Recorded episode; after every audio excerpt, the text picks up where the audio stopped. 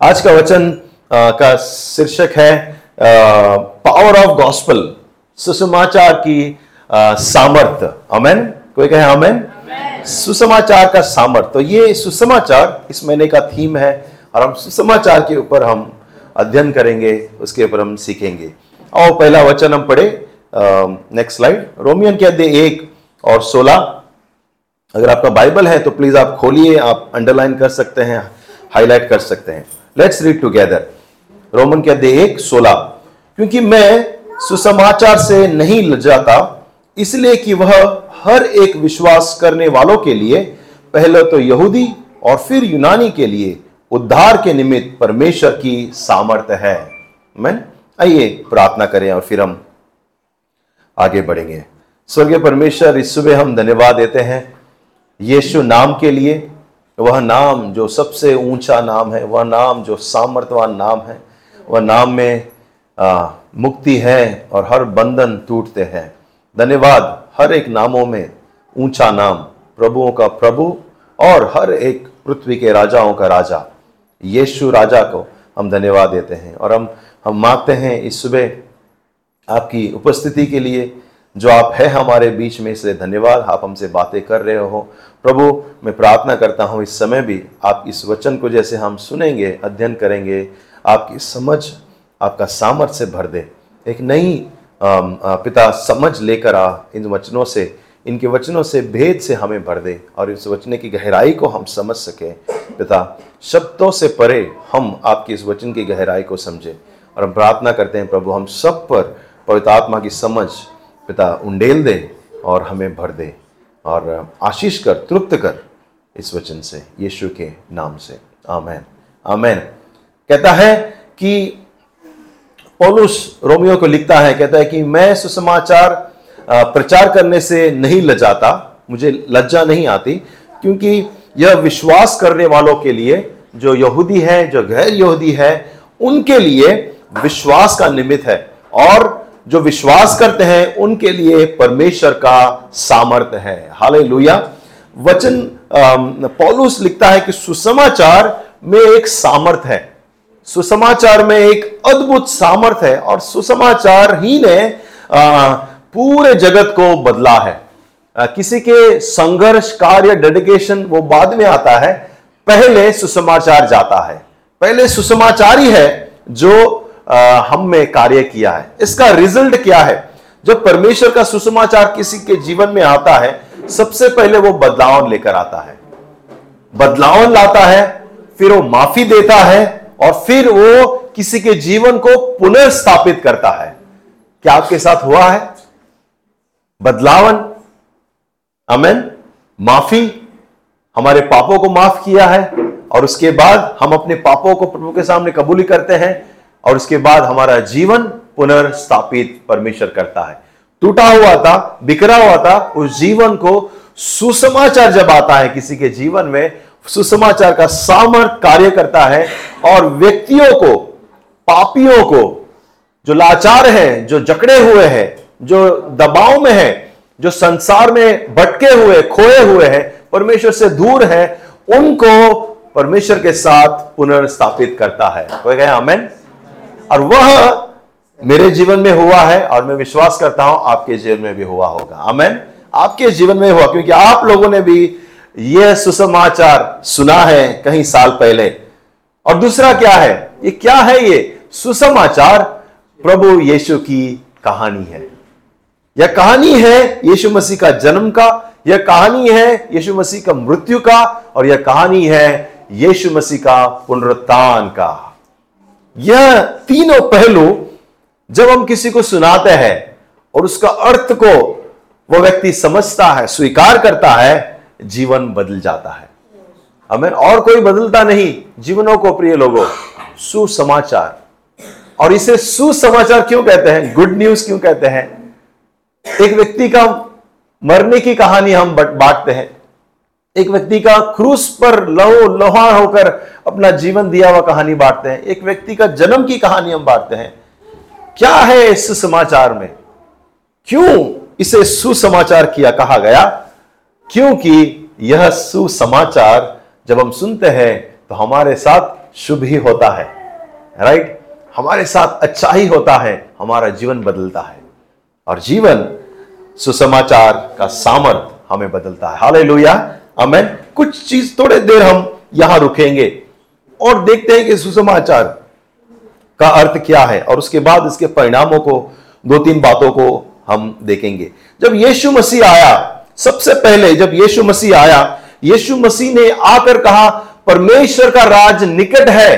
परमेश्वर का राज्य को लेकर, ये परमेश्वर पिता की मैसेज को लेकर आया और कहा, परमेश्वर का राज निकट है, परिवर्तन हो जाओ। परमेश्वर का राज निकट है परिवर्तन हो जाओ वो आया और वो जाकर प्रचार किया, लोगों तक मिला, आशीष मांगी, लोगों को चंगाई किया, लोगों को उद्धार की कहानी सुनाई और प्रभु के पीछे लोग, हज़ारों में लोग आ गए। अमेन हज़ारों में लोग आ गए। ये योना सॉरी योना बारह, फोर्टी नाइन और फिफ्टी कहता है कि क्योंकि मैंने अपनी ही ओर से ये बातें नहीं की, परंतु पिता जिसने मुझे भेजा है उसी ने मुझे आज्ञा दी कि क्या क्या मैं कहूँ और क्या क्या मैं बोलूँ, और मैं जानता हूँ कि उसकी आज्ञा अनंत जीवन है, इसीलिए मैं जो बोलता हूँ, वह जैसे पिता ने मुझसे कहा है, वैसे ही बोलता हूँ। यीशु ने कहा कि मैं मैं मेरा, मेरे इच्छा से नहीं बोल रहा हूँ, मेरी इच्छा से मैं नहीं कर रहा हूँ, मैं पिता से कहानियों को, पिता की बात को मानकर, पिता की बातों को मैं बांट रहा हूँ। मैं जो भी कह रहा हूँ, पिता ने मुझे बोला है कहने के लिए। और ये जो मैसेज है, प्रिय लोगों, ये मैसेज यीशु मसीह ने पिता से लाया है। पिता ने इस मैसेज को भेजा है। सुसमाचार पिता का ये आइडिया है। हाल यह सुसमाचार सिर्फ़ यीशु आकर लोगों को भलाई, चंगाई करने, करना चाहता था। यह पिता से आया था और वो कहता है, मैं पिता से आया हूँ, मैं वापस पिता को, पिता के पास चले जाऊँगा। अमेन ये पिता का आइडिया था। सो यीशु मसीह पिता से गुड न्यूज़ लेकर आए और स्वयं गुड न्यूज़ बने मनुष्य के लिए। अमेन पिता से गुड न्यूज़ लेकर आए और स्वयं भी गए गुड न्यूज़ थे यीशु मसीह स्वयं एक मैसेज थे हमारे लिए। और इसीलिए हम जानते हैं यीशु मसीह जो है उद्धारक बना। हम उसे उद्धारक कहते हैं। पापों के लिए मारा गया और परमेश्वर के राज्य की प्रचार उसने किया। तो कुछ वचनों को, जैसे हम देखेंगे, क्या कहता है, क्या सुसमाचार रखने की चीज़ है? क्या सुसमाचार सिर्फ़ मनाने की चीज़ है? क्या सुसमाचार सिर्फ़ क्रिसमस तक ही सीमित है? आओ चार तेवीस देखे। और यीशु सारे गलीली में फिरता हुआ, उसके आराधनालयों में उपदेश करता और राज्य का सुसमाचार प्रचार करता और लोगों की हर एक प्रचार प्रकार की बीमारियों को, दुर्बलता को दूर करता रहा। क्या कहता है? यीशु मसीह सारी गलील में फैलता, फिरता रहा और प्रचार करता रहा। बोलो, सारे? सारे गलील में। वो एक जगह पर नहीं रहा। उससे मैसेज मिला पिता से और वो आया और वो घूमता रहा, लोगों तक मिलता रहा। और हम यहाँ सीखते हैं कि सुसमाचार जो है यू नो लेकर बैठने की चीज़ नहीं है, वो घूमता रहा। अर्ली डेज़ डेज़ में हम यू नो पहले के दिनों में जब हम यीशु में आए, हम ढूंढ रहे थे किसको सुसमाचार बताए, किसको जाकर हम मिले, किसको प्रभु यीशु का प्यार बांटे। आज हम सेटल हो गए हैं कि प्रभु हमने चुन लिया, बस, पड़ोसी को भी नहीं बताएँगे। पड़ोसी को तक कानो कान खबर नहीं होना चाहिए कि एक सुसमाचार भी एक चीज़ है। कुछ मसीह लोग ऐसे जीवन बिता रहे लेकिन यीशु मसीह आया, वो बेटा नहीं, वो सारे गलीली और सारे राज्य में प्रचार करता। मत्ती चौबीस चौदह कहता है, मत्ती चौबीस ट्वेंटी फोर फोर्टीन कहता है, और राज्य का सुसमाचार जगत में प्रचारित किया जाएगा कि सब जातियों पर गवाही हो, तब तक अंत न आएगा। हेलो यीशु कहा कि सुसमाचार सारे जगत में प्रचार करना चाहिए। और जब तक सारी जगत तक सुसमाचार नहीं पहुंचेगा, तब तक अंत नहीं आएगा। तो हमारा अब एक टेंशन है कि जब तक जाति जातियों में यीशु के बारे में प्रचार नहीं होगा, लोग यीशु के बारे में नहीं जानेंगे, तब तक एंड नहीं आएगा। इसका अगर एंड जानना है, संसार का एंड कब होगा, यीशु मसीह वापस कब आएगा, जानो कहाँ तक सुसमाचार पहुँचा है। फ्राइडे के दिन हम मिले थे उपास प्रार्थना। और हमने एक प्रार्थना किया कि हमारे देश के कोने कोने तक यीशु का सुसमाचार पहुँचे। हमें अगर हर एक जातियों में प्रभु का प्रचार हो जाएगा, हम जानते हैं अंत नज़दीक है। अंत नज़दीक है। सब चारों ओर यीशु के बारे में बोल रहे हैं। चारों ओर विरुद्ध हो रहा है। चारों ओर यीशु के यू नो यीशु ही विषय है। तो हम जानते हैं अंत नज़दीक है। सारे देशों में, सारे गाँवों में पहुँच गया था। लूक चार फोर्टी थ्री देखते हैं। तैतालीस, चार तैतालीस कहता है, परंतु उसने उससे कहा, मुझे और भी नगरों में परमेश्वर के राज्य का सुसमाचार सुनाना अवश्य है, क्योंकि मैं इसीलिए भेजा गया हूँ।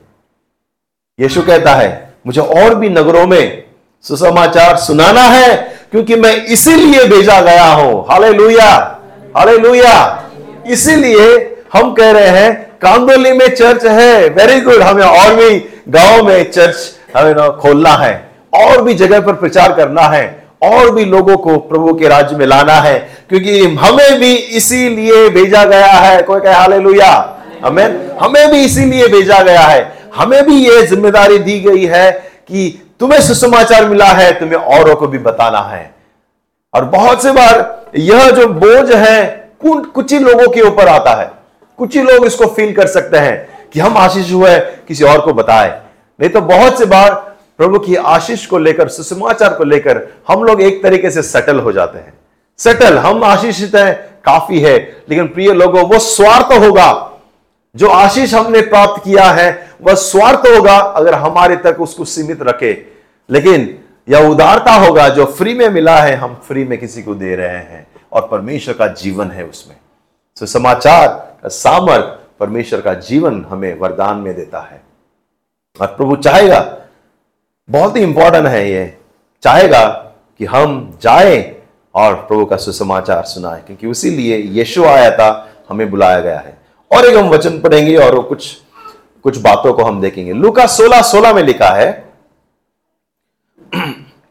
लुका 16 16 में लिखा है। जब तक यहुना आया, तब तक व्यवस्था और भविष्य दत्ता प्रभाव में थे उस समय से परमेश्वर के राज्य का सुसमाचार सुनाया जा रहा है और हर कोई उसमें प्रबलता से प्रवेश करता है। इस वचन की गहराई बहुत है, लेकिन मैं एक दो चीज़ बताता हूँ कि वचन कहता है, जब तक यू नो यहुन्ना यहुन्ना का समय आया, तब तक यहुन्ना और भविष्य दत्ताओं जो है वह कार्य कर रहे थे। यीशु मसीह आने से पहले यहुना बपतिस्मा दाता आया था, याद है? सबको डुबो रहा था, बपतिस्मा दे रहा था, ओके? तब तक भविष्य दत्ता और यहुना प्रभावित थे, लेकिन कहता है कि समय आ गया है, उसके बाद का समय सुसमाचार का समय है। ध्यान से सुनना, उसके बाद का समय सुसमाचार का समय है, और कहता है कि कोई उसमें प्रबलता से क्योंकि हर एक उसमें प्रबलता से अभी प्रवेश कर सकता है। यानी कि जब तक यीशु मसीह नहीं आया था तब तक पुराना करार का कानून था। ये मत करो वो मत करो। और उस कानून के हम और आप भी बंदी थे। हम जिस आ, कल्चर से आए हैं हमारा जो बैकग्राउंड है उसमें ये कहा गया था कि ये करोगे तो तुम्हें ये मिलेगा तुम ये करोगे तो तो पाप भी बन जाओगे तुम पाप होगा। इसलिए हर महीना जाके या हर साल में जाके बकरा कट करो या फिर ये करो, ये बलिदान करो, फूल लेके जाओ, सोमवार के दिन और शनिवार के दिन उपवास करो। ओके, बहुत सारे चीज़ थे, हम कानून के नीचे थे, लेकिन जब यीशु आया, आज हम परमेश्वर के राज्य में बहुत ही सामर्थ से प्रवेश कर सकते हैं, क्योंकि सुसमाचार का सामर्थ हमें आज़ादी दिया है।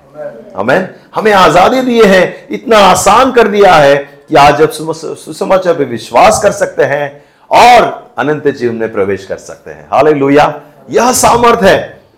पुराने करार में, जब नए करार में यीशु प्रचार कर रहा था यू नो सादुसी, फरसी, इनको समझ में नहीं आया, इतना आसान कैसे?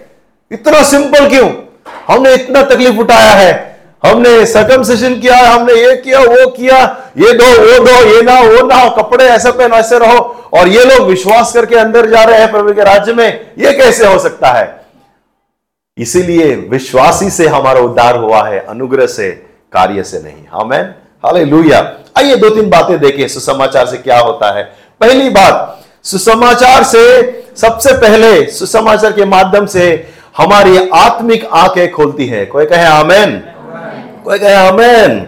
आमेन। लुका चार अठारह उन्नीस कहता है प्रभु का आत्मा मुझ पर है, इसलिए कि उसने कंगालों को सुसमाचार सुनाने के लिए मेरा अभिषेक किया है और मुझे इसलिए भेजा है कि बंदियों को छुड़ा, छुटकारे का और अंधों को दृष्टि पाने का सुसमाचार प्रचार करूँ और कुचले हुए को छुड़ाऊं और प्रभु के प्रसन्न होने के वर्ष का प्रचार करूँ। हाले लोहिया हमें यौना लूका में यीशु कहता है वही वचन जो यशाय में लिखा है यह भविष्यवाणी थी। और वो कहता है कि प्रभु का आत्मा, परमेश्वर का आत्मा मुझ पर इसलिए है कि मैं कंगालों को सुसमाचार सुनाऊ। जो गरीब हैं, जो अंधे हैं, आत्मिक अंधे हैं, जो जो कुचले गए हैं, जो दबे हुए हैं, जो पाप में हैं, जकड़े गए हैं, उनको सुसमाचार सुनाओ ताकि वे लोग इस सुसमाचार के द्वारा आज़ाद हो जाए। हमें आज़ाद हो जाए। और अभिषेक यीशु के ऊपर आया था। कि वह सुसमाचार को लेकर आए, उस सामर्थ्यवान सुसमाचार को, जिसके द्वारा मनुष्य आत्मिक आज़ादी पाएँगे, आत्मिक नो जीवन पाएँगे, उद्धार पाएँगे, हर एक दुष्टात्मा से वो लोग छुटकारा पाएँगे। आज अनिता गा रही थी कि नो दुष्टात्मा को वैसे अद्भुत कार्य किया उसने, दुष्टात्मा उससे डरते हैं और भागते हैं। अद्भुत कार्य यीशु ने किए हैं, और वह अभिषेक जब यीशु में आया, वह सुसमाचार हम तक पहुँचा। हमारा जीवन भी जिस दिन हमने सुसमाचार पहुँचा, मुझे याद है यू नो मैंने पहली बार सुसमाचार सुना था, जब मैं बहुत ही छोटा था, शायद बारह या तेरह साल का था। मैं सुसमाचार सुना और मेरे लिए प्रार्थना किया, एक कपल आए थे मुंबई से, हम दांडोवाड़ा में थे तभी, और और अजीब सी शांति लगी, अजीब सा सुकून लगा। मैं बहुत छोटा था लेकिन फिर भी अजीब सा सुकून महसूस हुआ। बहुत अच्छा लगा जिस कभी नहीं लगा मुझे ऐसे। और फिर वो लोग चले गए फिर और दो साल में भूल ही भी गया कि मैं सुसमाचार सुना था। फिर वही सुसमाचार मुझे वापस एक नई ताजगी से मिला आराडे में जब हम यहाँ थे जब मैं चौदह साल का था। तभी एक नई ताजगी से आ, मुझे मिला नो और वह वह सुसमाचार उस बीज ने मेरे जीवन में एक नया जन्म देने का कारण बना। और मैं उस समाचार को सामर्थ्य को मैंने महसूस किया कि मेरा जीवन बदलता गया। मैं पहले जैसा नहीं रहा। हाले मैं कुछ चीज़ों को देखने लगा। और सुसमाचार वही करता है। अंधों को वो दृष्टि देता है, जो अंधे हैं, आत्मिक अंधे हैं, अंधेपन है। जब तक प्रभु उनकी आँखें नहीं खोलता, आप ऊपर से नीचे पटक जाओ, अपने आप को। कुछ भी बोलो, वे लोग सच्चाई को नहीं देखेंगे। अमेन वो वही करेंगे जो उसे सिखाया गया है। परमेश्वर सुसमाचार से उनकी आत्मिक खोलता है। हाले और आखिर में क्या वचन कहता है देखो, इस वचन में क्या कहता है? कहता है कि मैं प्रभु के प्रसन्न होने का प्रचार करूँ। हैप्पी डेज़ खुश होने का दिन का प्रचार करूँ उस वर्ष का। और हम लोग महीना हमारा दिसंबर है खुश होने का। लेकिन वो कहता है कि जिस दिन सुसमाचार लोगों के जीवन में जाएगा, सबसे पहले पता है कौन खुश होगा? परमेश्वर। हाले जब एक व्यक्ति सुसमाचार सुन के बदलता है, स्वर्ग में सेलिब्रेशन होता है, वचन कहता है। सेलिब्रेशन एक पापी मुड़ा है परमेश्वर की ओर, वह सेलिब्रेशन होता है। और वचन कहता है, मैं सेलिब्रेशन के दिन का प्रचार करूँगा। हम जब किसी को सुसमाचार देते हैं, प्रिय लोगों, हम एक सेलिब्रेशन डे का हम प्रचार कर रहे हैं कि एक सेलिब्रेशन है, तुम्हें इनवाइट किया गया है। हम भी जा रहे हैं, तुम भी आ जाओ। अमेन जैसे हम क्रिसमस को लोगों बोलेंगे, हम क्रिसमस सेलिब्रेट कर रहे हैं come and celebrate with us हम यह सुसमाचार देते हुए क्या कह रहे हैं? एक सेलिब्रेशन है परमेश्वर के साथ में, अनंत जीवन का सेलिब्रेशन है, स्वर्ग में। उस नरक को हमने मौत का मौत को हमने मात दे दिया है और हमने एक अनंत सेलिब्रेशन में प्रवेश कर रहे हैं। तुम भी आ जाओ। सुनो यह उसी का शुभ समाचार है। हम उसका प्रचार कर रहे हैं। और जब सुसमाचार आता है आ, एक अद्भुत सामर्थ और बड़ा चमत्कार होता है। सबसे बड़ा चमत्कार अगर मैं पूछूँ तो कुछ लोग कहेंगे मुझे प्रभु ने चंगाई किया है। मेरे बच्चों को आशीष किया है। आपके जीवन में सबसे बड़ा चमत्कार क्या है?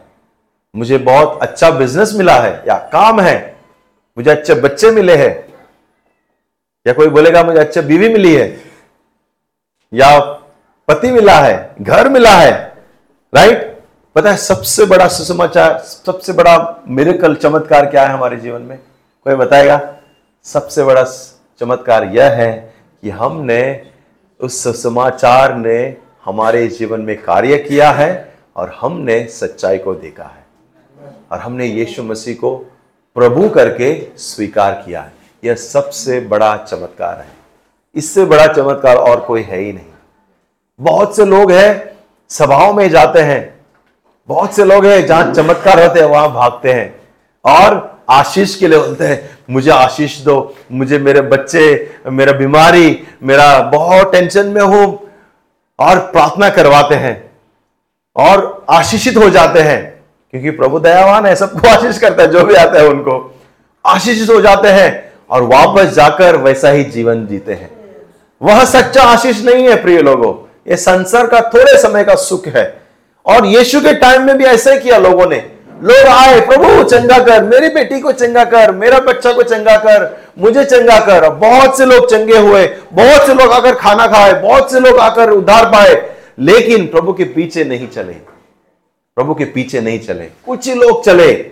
वह सबसे बड़ा चमत्कार है कि हमने सुसमाचार के सामर्थ को महसूस किया है और हमारी आत्मिक आँखें खुली है। यह सबसे बड़ा चमत्कार है हमारे जीवन का। याद रखना, सबसे बड़ा चमत्कार यही है।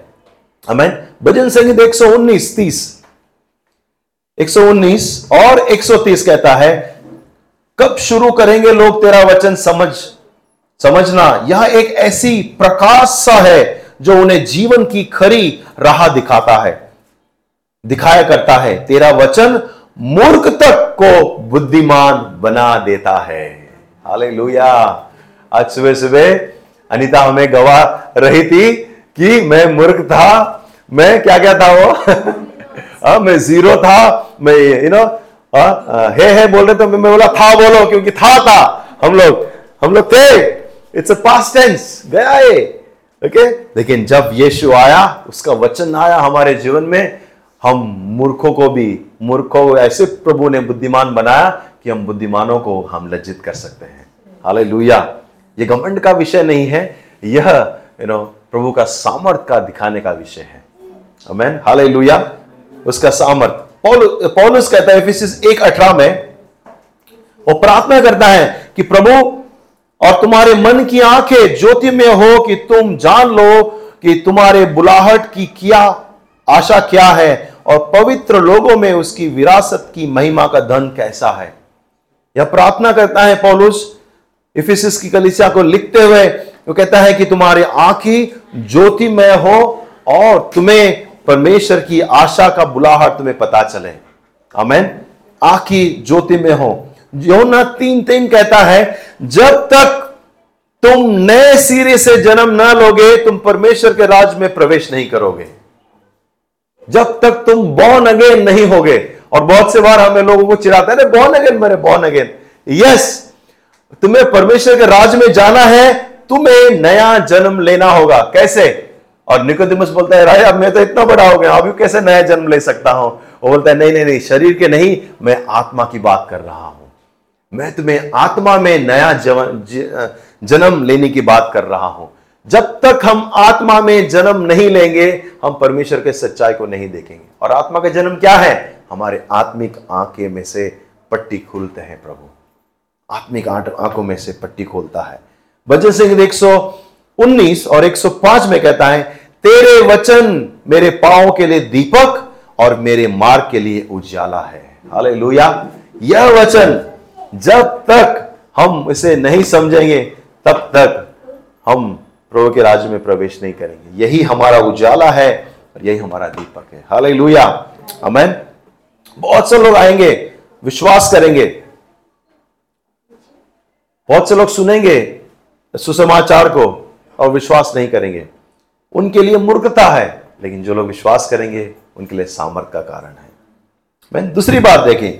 Through gospel we have called into a sonship सुसमाचार के माध्यम से हमें पुत्रत्व में ओके सनशिप में, पुत्रत्व में बुलाया गया है। थोड़ा डिफ़िकल्ट वर्ड है, कोई बात नहीं। लेकिन हमें बेटा और बेटियाँ करके बुलाया गया है। कोई कहे अमेन हमें संक्षिप्त में हम प्रभु परमेश्वर के बेटे और बेटियाँ कहलाते हैं। फिर से कोई कहे अमेन हम आज क्योंकि सुसमाचार ने कार्य किया है गलती तीन छब्बीस क्या कहता है देखे। गलती तीन छब्बीस कहता है क्योंकि तुम सब उस विश्वास करने के द्वारा जो यीशु मसीह पर है परमेश्वर की संतान हो। हमने क्या किया है?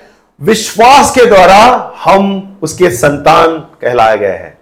हम, हमने हमने कोई काम नहीं किए। हमने कोई यू नो धर्म के काम नहीं किए। क्या हम कोई अच्छे लोग नहीं थे? हमने सिर्फ़ विश्वास किए हैं। ओके? आज हमने जो भी विश्वास किए प्रिय लोगों, हम परमेश्वर के संतान कहलाते हैं। यमुना एक बारह कहता है परंतु जितनों ने उसे ग्रहण किया, उन्हें उन्हें परमेश्वर का संतान होने का अधिकार दिया है। अर्थात, उन्हें जो उनके नाम पर विश्वास करते हैं। पहला वचन कहता है, विश्वास करने से संतान हुए हैं। लेकिन यमुना एक बारह कहता है, हमें अधिकार मिला है। अले हमें अभी अधिकार मिला है कि हम बेटे हैं। हा? कभी कभी माँ के साथ झगड़ा के हो, माँ बाप के साथ में? हा? मेरा हक है। मामा बोलते हैं निकलो घर से। नालायक कुछ काम के नहीं हो तुम। और बेटा बोला है मैं क्यों निकलो? मेरा घर है। मेरा हक है। कौन अधिकार देता है आपको ऐसे भाषा बोलने का? कौन अधिकार देता है? आ, हाँ, सब सब नौजवान लोग हंस रहे हैं। लगता है यही डायलॉग मारा है तुम लोगों ने घर पे। हाँ, झगड़े में यही डायलॉग मारा होगा। मेरा अधिकार है मैं क्यों जाऊँ? बोला ऐसे कभी। या उठकर चले चलेगा ओके, भाई साहब, मैं जा रहा हूँ। नहीं, बोले, मेरा अधिकार है। क्यों? क्यों? क्योंकि मैं तुम्हारा बेटा हूँ। अले और माँ को बोलता, क्योंकि मेरा भी अधिकार है, मैं तुम्हारा बेटा हूँ, तुम मेरी माँ हो। क्यों?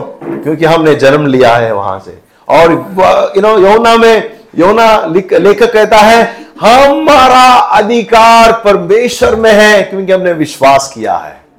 हमें ऑटोमेटिक एक एग्रीमेंट में लीगल एग्रीमेंट में आ गए हैं परमेश्वर का। संतान ही नहीं है। नाम का नहीं और मेरा बच्चा है तू नहीं नाम का नहीं है। अधिकार भी आ गया है कि हम परमेश्वर के संतान हैं। अधिकार मतलब जो पिता का, वो हमारा। जो उसका जायदाद है, उसका बंटवारा हमें भी मिलेगा। जो उसके पास है, वो भी हमारे पास है। हाले लोहिया रोमे आठ सोलह क्या कहता है, देखिए।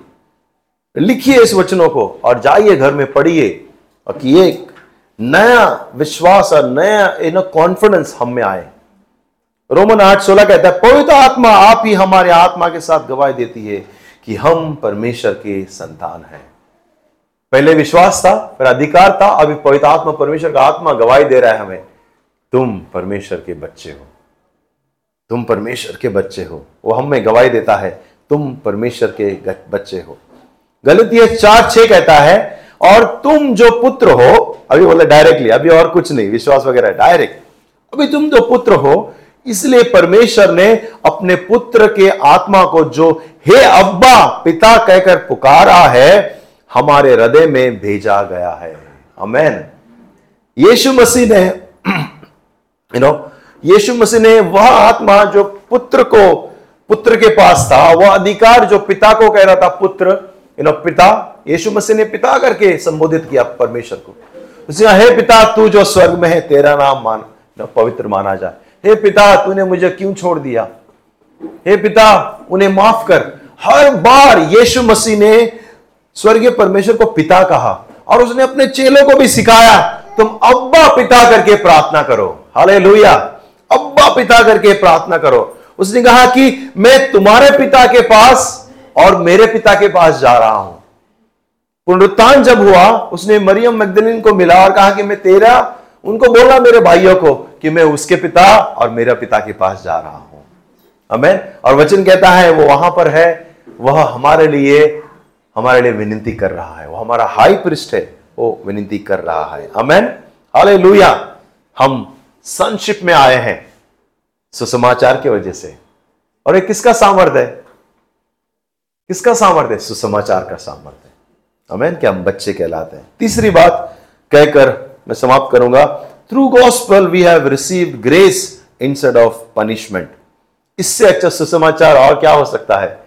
कि सुसमाचार के माध्यम से हमें सजा के बदले अनुग्रह प्राप्त हुआ है। कोई कहे आमेन।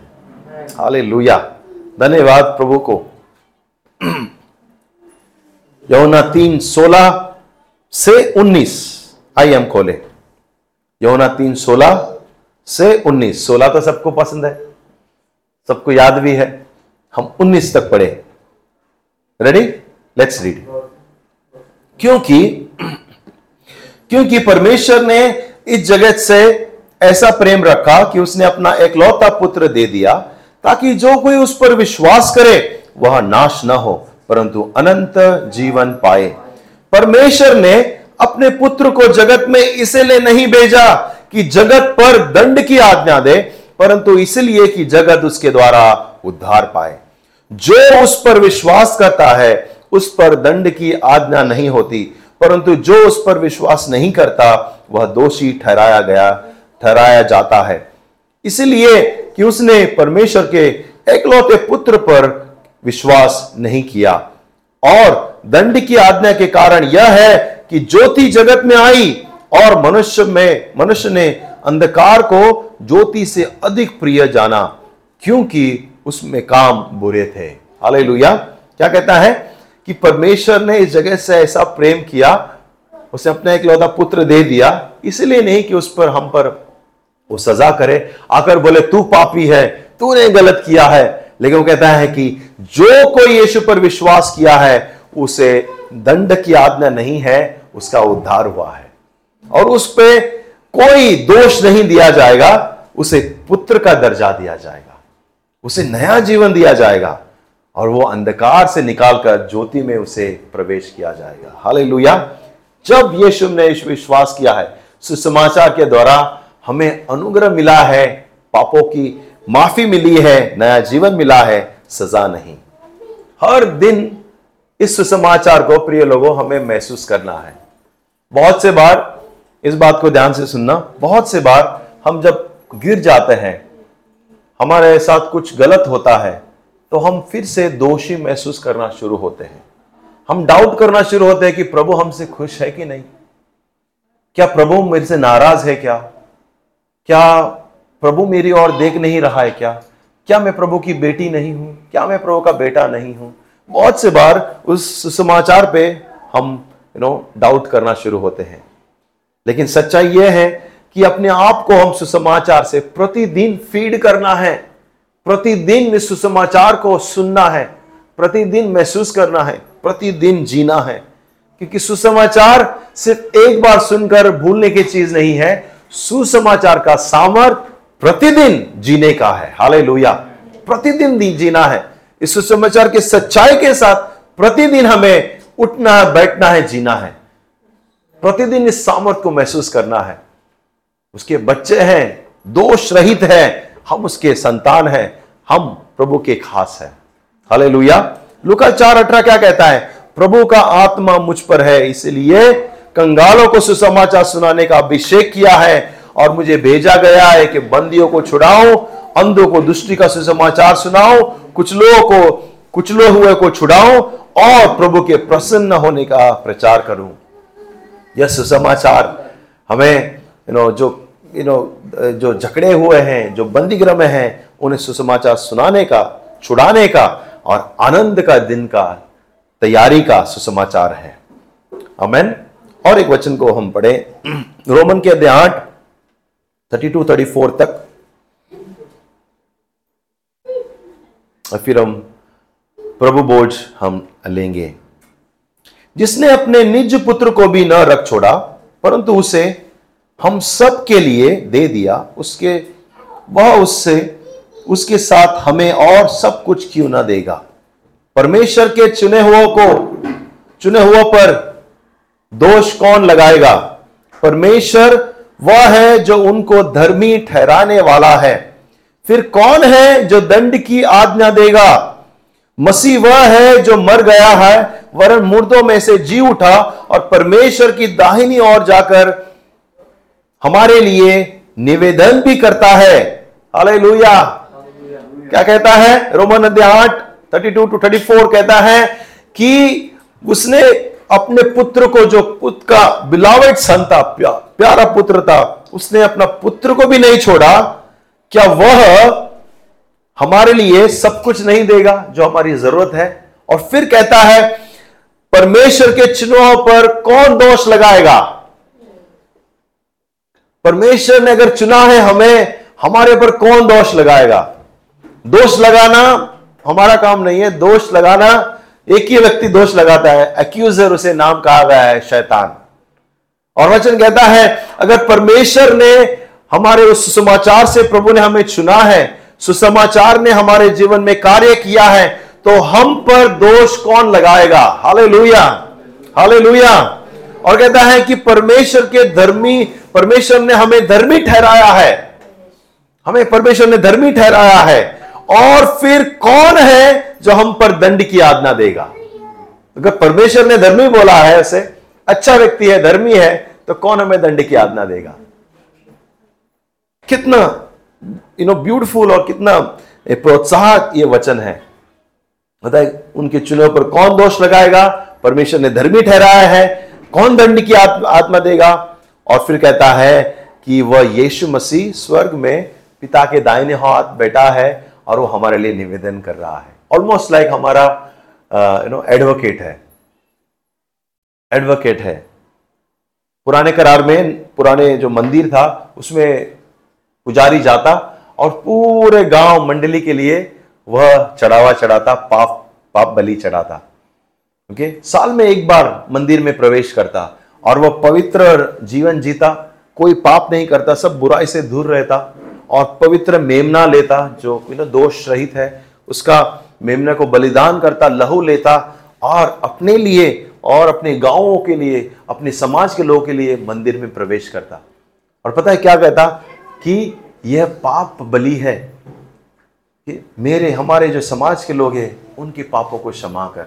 साल में एक बार जाता और हमारे लिए प्रार्थना करता। वह वह पुजारी हमारे लिए विनती करता और हमारे बिहाफ में वह खड़ा रहता परमेश्वर के सामने।